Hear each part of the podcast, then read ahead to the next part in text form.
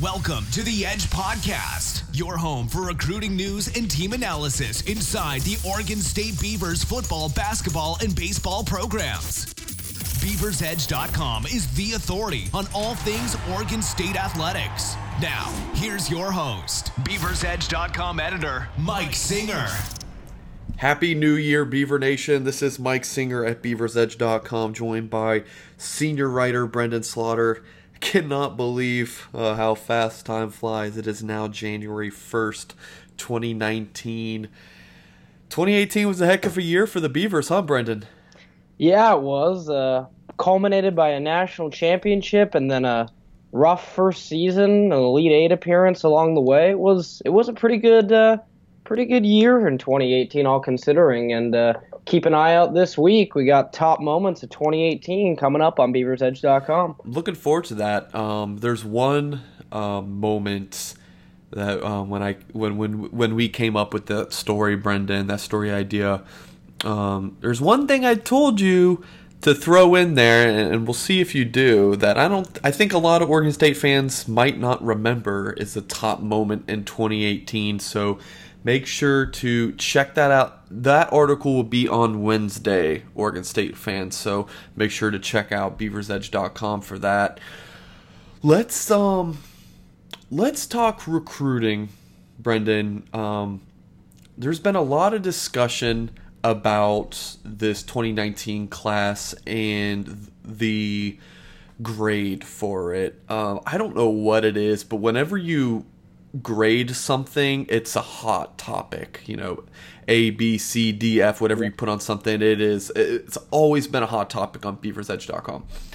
Um, and the Oregonian recruiting writer wrote a story about Oregon State's recruiting class, and it was a hot topic on, on the damn board at BeaversEdge.com um, because his grades weren't very good um, for the Oregon State class, what he thought and I could not disagree more. I didn't actually read the article; just uh, was going off what other people said, but um, on our message board. But man, I'm thinking about this class.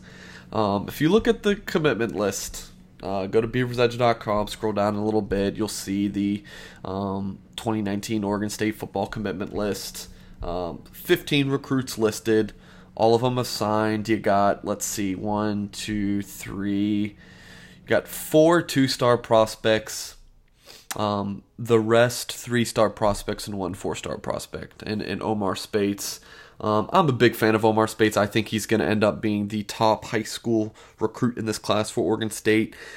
But, um, you know, he, he was a pretty sought after recruit when he was in Philadelphia, and then when he moved out to Corvallis, things kind of mm-hmm. slowed down for him uh, a little bit. So, you know, you got a four star in Speights, but I think other websites have him rated as a three. So um, maybe not a quote unquote what true four star, whatever you want to say, consensus four star, uh, however you want to put that. So um, look at this class on the commitment list. You're like, all right, yeah, looks looks pretty good. You know, Speights looks good. You know, got some some defensive linemen, but if it was just this, I would understand. Like if you're just looking at these 15 signees, yeah, the class is okay. Like, is it going to be uh, instant impact um, class? No, no. I mean, you know, Simon Sandberg, Jordan Whittley.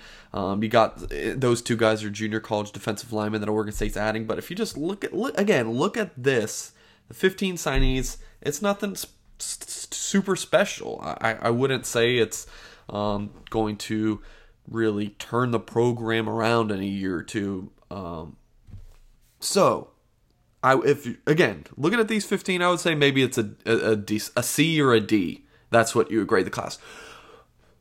But when you add four really solid stud transfers, it shoots from like a C to an A. Yes, Oregon State missed out on some high school quarterbacks earlier in the process. Yes, they missed out on some good offensive line recruits. But when you add Tristan Gebbia who I think is going to be a three year starter for Oregon State if he stays healthy. You add Tyjon Lindsey, who I think is going to be the leading receiver for Oregon State next year. And then you add Addison Gums and Avery Roberts to your linebacking corps. Both guys, I believe, will start and will be very good for Oregon State. Maybe Roberts leads the team in tackles next season. These are four key players at key positions. No, they're not defensive linemen or offensive linemen, and if Oregon State fans had their way, the Beavers would literally just sign a class full of offensive defensive linemen. That's what they want. But these are still important positions, really talented players. Um, I just don't, I really don't understand how you can look at Oregon State's class with these transfers and think it's not a good class. It just blows my mind. Quarterback is the most important position on the field. And Oregon State just landed a complete stud, and he's already been on campus. So he's he knows Corvallis, he knows the culture, and he's been acquainted for months now practicing with the team. I I can't be high enough on this class. I think it's an A, no question about it. Well, you know the interesting thing about this, about you know, you mentioned Tristan Gebbia, and I think more than anything, you mentioned being on campus, running the scout team, already knowing what Jonathan Smith and Brian Lindgren are looking for on offense. That's a huge plus. Combine that with the fact that you know, barring something unforeseen for the next three years, Tristan Gebbia is not going to have to look over his shoulder for a quarterback coming up or having to make a change, which is something that just about every quarterback at Oregon State for what the last three, four years has had to deal with at some point or another, whether it was the rotating door of Darell Garretson, Marcus McMaryion, Nick Mitchell, uh, Seth Collins, so on and so forth. Conor Blount, uh, Jake Luton, so on and so forth. I mean, I could, you know, you could just go off forever. But now Oregon State appears, you know, if, if all goes well, that they'll have that guy that you mentioned, three-year starter. Count another half year that he's already been with the program. Will be a full year by next fall. And like you said, quarterback's the most important position on the field. The Beavers haven't had a quarterback that's really been even semi-consistent since Sean Mannion in 20- I guess it was 2014 was his last season. I mean, he was good enough to at least be a backup in the NFL. He threw a couple passes on Sunday after the Rams uh, ran by uh, the 49ers. So got to give a little shout out to Sean Mannion for getting some game action. But you know, it's uh, I think as far as having that leader, Oregon State has it. You know, they they have their guy. He appears to be there for three years, and you combine that with what I believe to be a solid under the radar recruiting class as is, just with those 15 guys. Yeah. Toss in those transfers.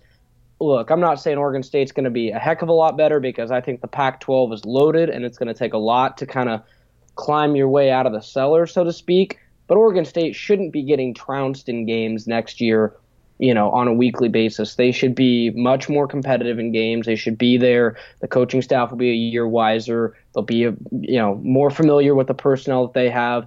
And to be honest, I think they're going to have a lot of young and hungry uh, young guys in this recruiting class that are going to come in and want to fight for starting spots. And we heard from you know, the Oregon State coaches when we talked to them at signing day that, you know, these young they'll be able to push for. Some of these guys will be able to push for starting playing time.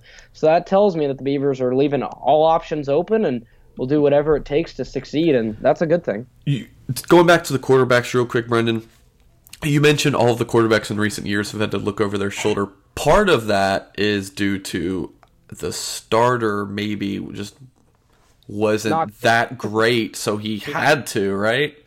Um, I think possible, certainly possible. So with Gebbia, if he is everything that, uh, or if he is all the hype that we've built up for him, then um, yeah, it's not something he'll probably have to worry about.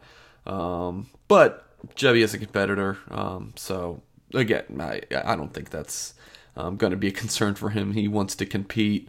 Um, but yeah, looking at the the 15 again, um, decent class, nothing eye popping, but plenty of developmental guys uh, that I like. Um, Luke Musgrave, I wrote as a lock. Um, yep. Yep. let's see. Um, Stover's like my favorite recruit in the class. Um, so yeah, some some high upside guys, and that's what Oregon State needs to do. Is um, as we spoke about a couple weeks ago, the Beavers need those developmental um, kind of boomer bust prospects, as well as hitting the transfer ranks is going to be big for Oregon State moving forward. Is this going to be a one year wonder with landing these guys, or is this something Oregon State's going to be able to do um, moving forward will certainly be interesting.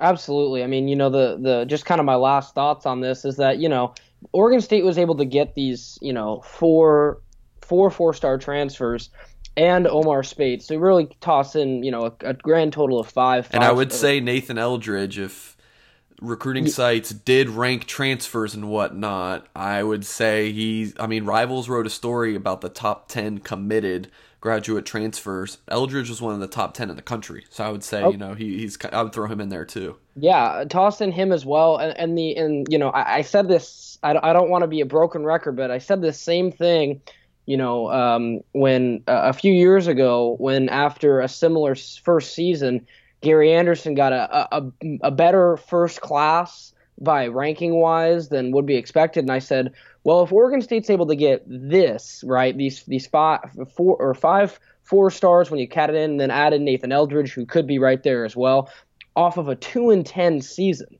Yeah. Right. If you can win four games next year, five games next year, then the the bigger name guys that maybe you know aren't looking at you right now, I think then those gr- wheels are starting to get greased a little bit. It's hard to sell you know big time recruits on a team that went two and ten. That's just fact. So you know if Oregon State starts to win games, they show improvement. I, I think the the bigger recruits will eventually follow because from what we've been able to see, Jonathan Smith and his staff, you know, they're not flashy, but they sell their message well, and I think that'll resonate with recruits when I went on my little rant earlier in this podcast, I, I talking about the transfers and how big that was. I, I didn't even mention Eldridge, and he's gonna literally come in and start right away at the yeah. center position. Um, it's just big. The offensive line, it's got plenty of potential. I, I could see them struggling once again uh, because, you know, you're kind of hoping guys like Kipper and Levengood, who are really unknowns yeah. at this point, do develop. Um, so we'll see on that. And then you're hoping that um, you know Blake Brandel, like Candle, and uh, and Gus Lavaka um, take another step too as seniors. So offensive line could look good. Defensive line, you know, these have been problems for Oregon State in the past few years, and you know things are maybe starting to look look pretty good there. Um, so that's some recruiting talk. Good stuff there, Brenden um, want to talk a little bit about some stuff going on at beaversedge.com. So, right now, we're doing a series on the top 10 defenders um, in 2018. So, at number 10, got started with Isaiah Dunn. Uh, number 9 was Kee Whetzel. And just make sure to check out beaversedge.com as we continue that list. So, what I did was is look at the Pro Football Focus rankings and I think I, it was players who saw more than 100 snaps who were the top 10 Oregon State Beaver defensive players. And then next week I'll do the top 10 offensive players. We're just in a little bit of a slow period in January before um, things get ramped up after the recruiting dead period ends. I believe it's the 10th. I believe maybe 10th or 12th. Um, so we're, we're going through that, some interesting stuff. Moving over to basketball, Brenden, on Monday, you had a, a really good read. Um, the Oregon State Beavers Monday notebook uh, covering the, the men's and women's teams. One thing that I think is pretty interesting right now in basket men's basketball is just how bad the Pac-12 is. Um, what Oregon State's eight and four? Is that right? Eight and four, and, and that's like second best in the conference. And Oregon State did not have a good non-conference. It's could yeah. could the could the Pac-12 only send one team, one team to the NCAA tournament? I think it's possible. You know, I talked about it in my story, and and you know, uh, like I like like you said, Oregon State eight and four, and they still sit fifth in the Pac-12, if you can believe that. Even with how you know, I mean, BeaversEdge.com fans have, you know, definitely, and subscribers have definitely, you know, shown, or, you know, a little bit of their frustrations this year. Oregon State's dropped some games they certainly could have won, but yet they're still, it's, it's, uh, it's like I wrote a couple weeks ago. The Pac 12 is begging, begging to be take, or taken by, you know, a team and it doesn't look like anyone wants to take the reins. Just when you think Arizona State, who was ranked highly after beating Kansas, yeah you know, you think, okay, maybe they're going to be the conference frontrunner. Then they go drop a game at home to Princeton. I mean, UCLA is so fed up with their situation, they fired Steve Alford in the middle of the season. And Steve Alford had, you know, uh, you know, had been their golden boy after you know uh, they let Ben Howland go a few years ago. He got big time recruits in there. Um, Oregon has had, you know, Oregon will, probably would have been the conference's favorite, but they've been absolutely injury prone this year. Arizona, you know, another conference favorite, really struggling to get over the cloud of Sean Miller, DeAndre Ayton. Yeah. You know, we didn't think that was going to linger. But I tell you what, the Pac-12. I mean, man, it's it, you know, you you kind of look at it and you're like, well, Oregon State's eight and four. They haven't played well, but we know the team is still talented and has talent. Streaky. With how bad, with how bad the Pac-12 is, you just don't know. You And- don't know how how. I think Oregon State could still make a decent season out of it. I really do. Yeah. Um, I don't think Oregon State has taken the step we thought they would, but hey, the Pac 12 so bad, who knows?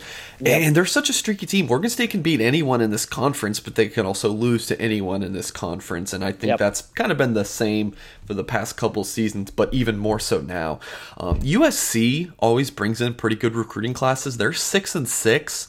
Yep. Oh, I can't believe Oregon State is literally one game, um, you know, uh, from first place. Of course, this is talking about non-conference, which doesn't matter in the Pac-12 standings.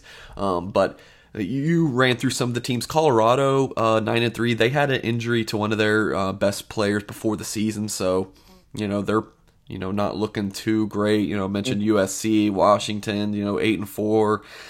Stanford seven and five, just not uh, not great. Um, Cal Cal can't get out, get out of their own way. yeah, they each lost to Seattle. Utah just lost to Nevada. Um, Ernie Kent and Washington State appear to be on the outs maybe at the end of the season. I mean, the the Pac-12, to put it simply, it's a mess. It's a mediocre mess this season. So who knows what's going to happen? And, and to- you mentioned it a few minutes ago.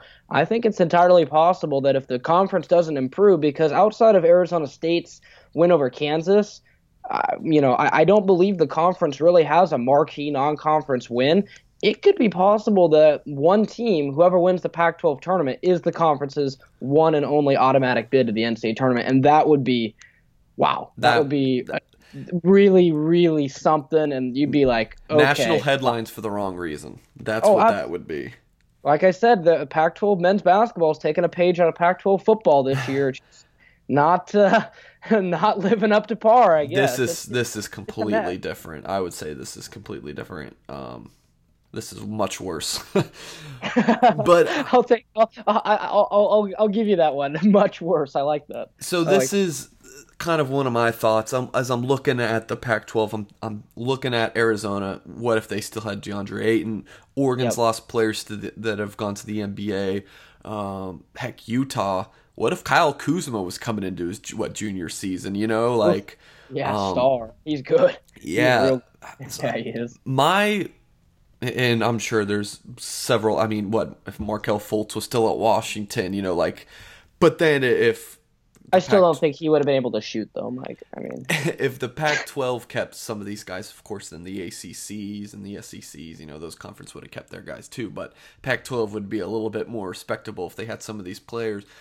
And with um, with the whole one and done thing, I hate it. I um, hate the one and done. I think it's horrible for college basketball because you just don't know, like, if you um, out, outside of like Duke um, who I, I know RJ Barrett and Zion Williamson because of, you know, just how household names they are. And then some of these teams in the Pac 12 I'm familiar with. I don't know anyone in the SEC. I don't know any players in the Big Ten because all the good ones are just gone in a year. Like, I don't know some of these juniors and seniors. They're not really household names at all.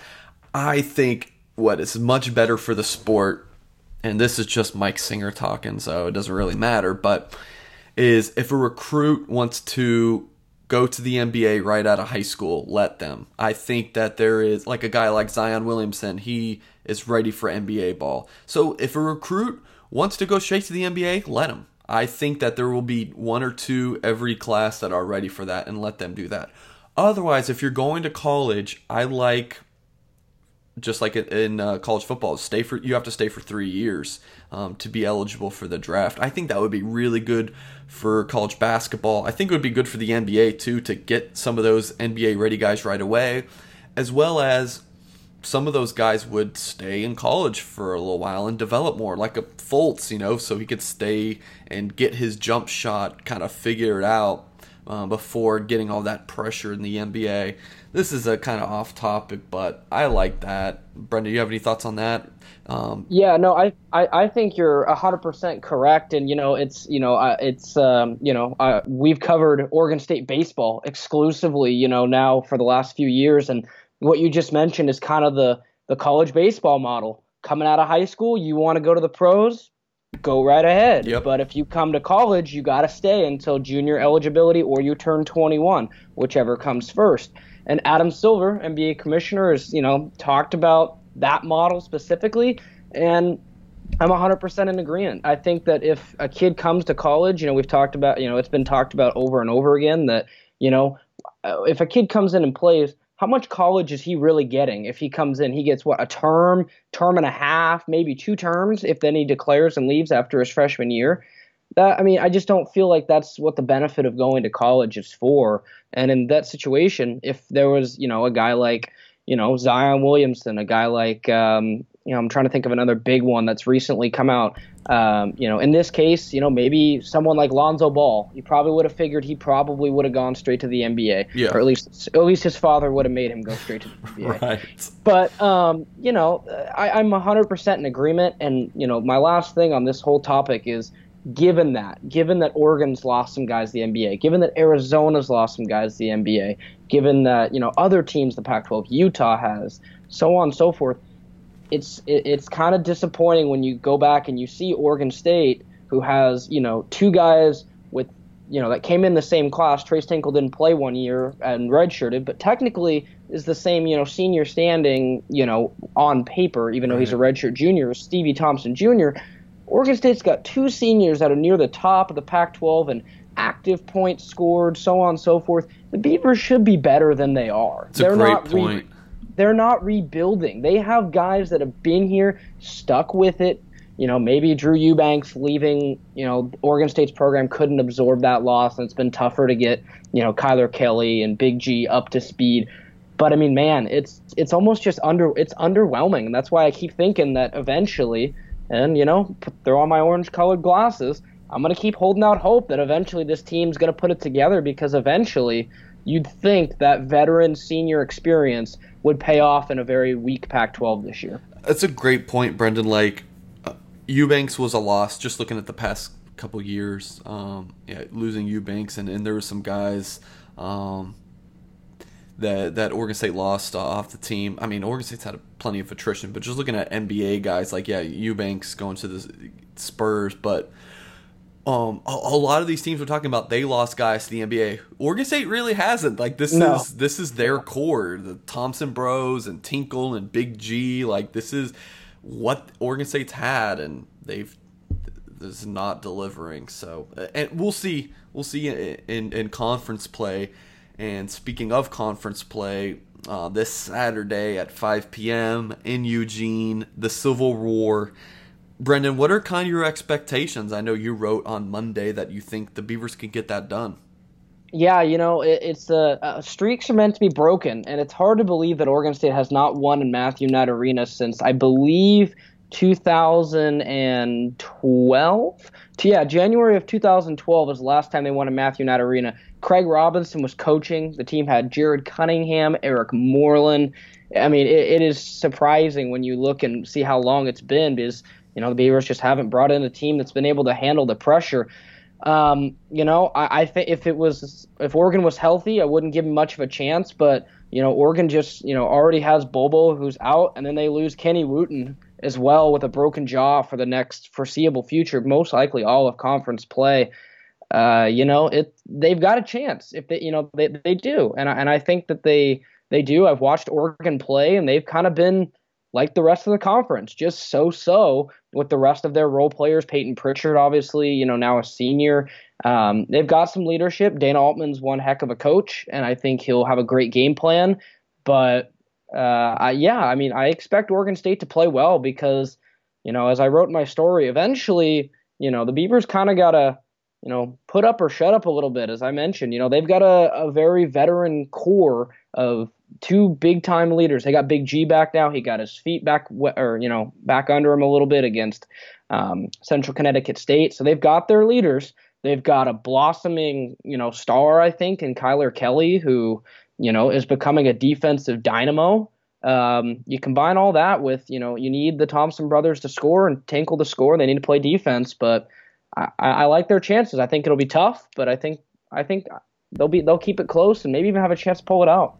Switching over to the women's side uh, on January 4th, this upcoming Friday at 7, and then January 6th on Sunday at 2 p.m. Oregon State hosts Washington State and Washington, respectively. Um, both teams I would expect um, Oregon State would beat handily. Um, and that would be four straight wins for Oregon State, and that would put them at 12 and 2 on the season and then the following week at UCLA and at USC. A couple teams that um, have given the Beavers some trouble, I would say, in recent memory, but um, I don't think those two programs are what they were last year. I think UCLA and USC beat the women's team last year. Oregon State, is that right? Yeah, no, um, you know, UCLA lost a big, big, big chunk of their core. You know, uh, Jordan Canada graduated.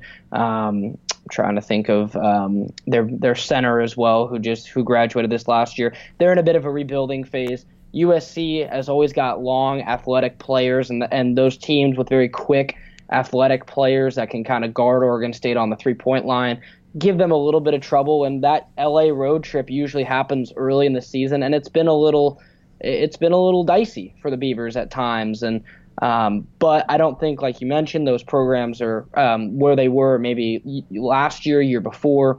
Um, so yeah, I mean, I, I look at the schedule and I see Oregon State, you know, a couple games at home against the Washington schools, couple games on the road against UCLA, USC. You know, they they don't have to play Oregon until you know mid and end fe- uh, end of February. Mm-hmm. Um, to be honest, uh, you know, Stanford they only have to play Stanford once in the regular season, so that's a, a, a plus two down there and um, uh, Poly or down there in Maples Pavilion, excuse me. So the way the conference schedule works out, I think Oregon State could really have a chance to start this thing off on a very strong note. You know, two and 0, 3 and 0, 4 and 0. You know, and looking even ahead, you know, we, you get in deep into conference play. The Pac-12 is good. I wrote about it in the story earlier this week. Much better than the men's Pac-12. But this Oregon State team, you know, they uh, they've shown they can hang with the best, and you know they went toe to toe with Notre Dame, weren't quite able to finish, but I, I think this team's only going to get better as the season goes along. So I like their chances. Yeah, they had the other loss to Texas A&M. Um, Questionable. That one is that one is a little puzzling, but you know and uh, I, I, think people look at that loss and maybe they're like, eh, maybe this team's not as good as we thought. But I think that's that's silly. You wrote about this, Brenden. That's a great learning lesson for the, the team to go through that loss. Um, but just looking at the, the conference schedule, you mentioned they only play Stanford once. They also only play Cal once, and Cal is yep. uh, the number 18 team in the country right now. So you look at the Washington schools, the LA schools, um, the Arizona schools are, are decent. I, I, don't know how good Arizona is. I know the, the Sun Devils are like number 20 or 22 in the country or something like that. Um, and then continuing on, the playing at the Washington schools. This should be a stretch of eight straight wins. Um, you know, getting ahead of ourselves maybe a little bit. Um, and then playing the mountain schools, Colorado, Utah at home, and now we're getting into f- early February, and then you go at Stanford, at Cal, at Oregon. That's a tough stretch. Those are three yeah. ranked teams. Of course, Oregon and Stanford. Looking at the AP poll right now, Oregon's number five and Stanford's number six. The Beavers are number eleven. Um, so that's a tough stretch. And then you got Oregon, USC, UCLA at home, and then at Arizona State, at Arizona to f- uh, to finish the yeah. Pac-12 play in early March. So it seems like Oregon State can make a lot of noise those first nine, ten games, and then it gets pretty tough.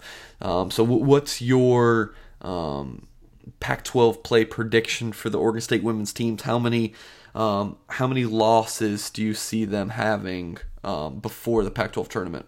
I see no more than two to three, depending on how it goes. Uh, maybe three at the most. You know, like you said, that stretch at Stanford, at Cal, and then the the um, you know weekend doubleheader when you play Oregon twice. You Yeah. know that. Uh, you know, um, purely Brenden Slaughter's opinion here, so it doesn't uh, doesn't mean anything uh, in the grand scheme of things. But um, I'm not. I don't really like how that sets up. You know, most rivalry teams kind of do that in women's basketball because they play a week earlier than the men do in the conference tournament. But uh, playing your rival twice in the matter of just a couple days, you know, I'd prefer to be one one game a week, just like the men do. But Right. for what it's worth, um, I think it's really great for the program. I'm just going to highlight that February 18th game against Oregon uh, in Gill Coliseum. It's a Monday night game and it's nationally televised on E ESPN2. That's I think that I think that's you know just great for Oregon State. I think it's great for them to be able to play, you know, in the regular season. It's a 6 p.m. game, so it's not too late even on the East Coast.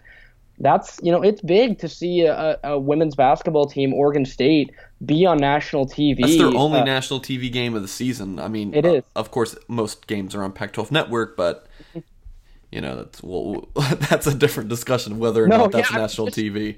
just given the lack of Pac-12 networks, you know, reach, you know, in a lot of different places. A lot of people don't get Pac-12 networks. Um, you know, seeing the Beavers on ESPN two, I think that stretch of games at Stanford, at Cal, two games with Oregon, and then two games at home against UCLA. We'll learn a lot about this team. And, you know, I think a strong start is going to be exactly what they start off with. The Beavers, you know, shooting doesn't carry every night, but defense does. And the Beavers are an outstanding defensive team. I don't expect that to change.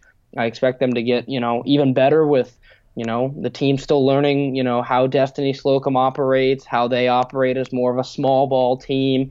Uh, I, I like. I really, really think this team could be could be in for a two or three loss, or maybe even better than that, uh, run to the Pac-12 this year because I think they are that good. I really do. Yeah, I think three losses sounds right. Um, you know, probably split with Oregon. You know, maybe, um, you know, probably lose at Stanford. But hey, Oregon State's had some success against Stanford for sure. And then maybe one slip up in there, whether it's, Yeah. um, you know, at the one of the Arizona schools or uh, at Cal. Um, Oregon State would be expected to win those games, but you know maybe that happens. So then you're looking at a five-loss team, which what you know maybe heading into the Pac-12 tournament.